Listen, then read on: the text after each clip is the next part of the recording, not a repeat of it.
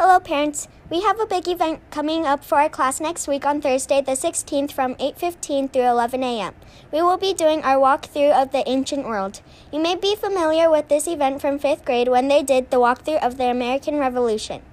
If you are not familiar, this is an event where students will dress up as their characters to act out scenes from history that we have been studying this year. Students were given their character and vocabulary word cards last week and also typed it on Google Doc just in case they misplace it. Please encourage your child to memorize their cards. Although costumes are optional, I highly recommend that students come dressed in a costume and prepare any props necessary for their role. Their required props, if any, are listed on the card that I gave them last week. You are welcome to come watch their performance in the NPR on Thursday at 8:15 through 11 a.m. See you there.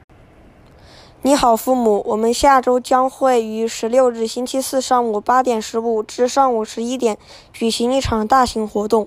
我们将在古代世界中漫步。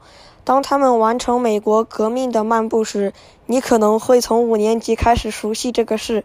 如果您不熟悉，这是一个由学生将扮演角色、我们今年学习的历史场景的活动。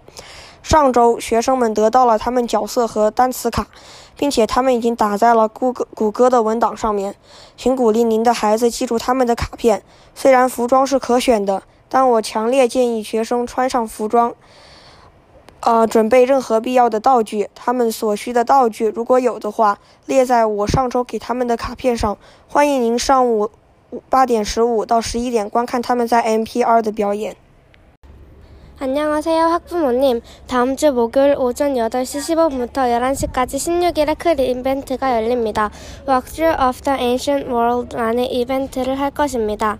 5학년 때 Walkthrough of the American Revolution 이랑 비슷해서 익숙하실 것입니다.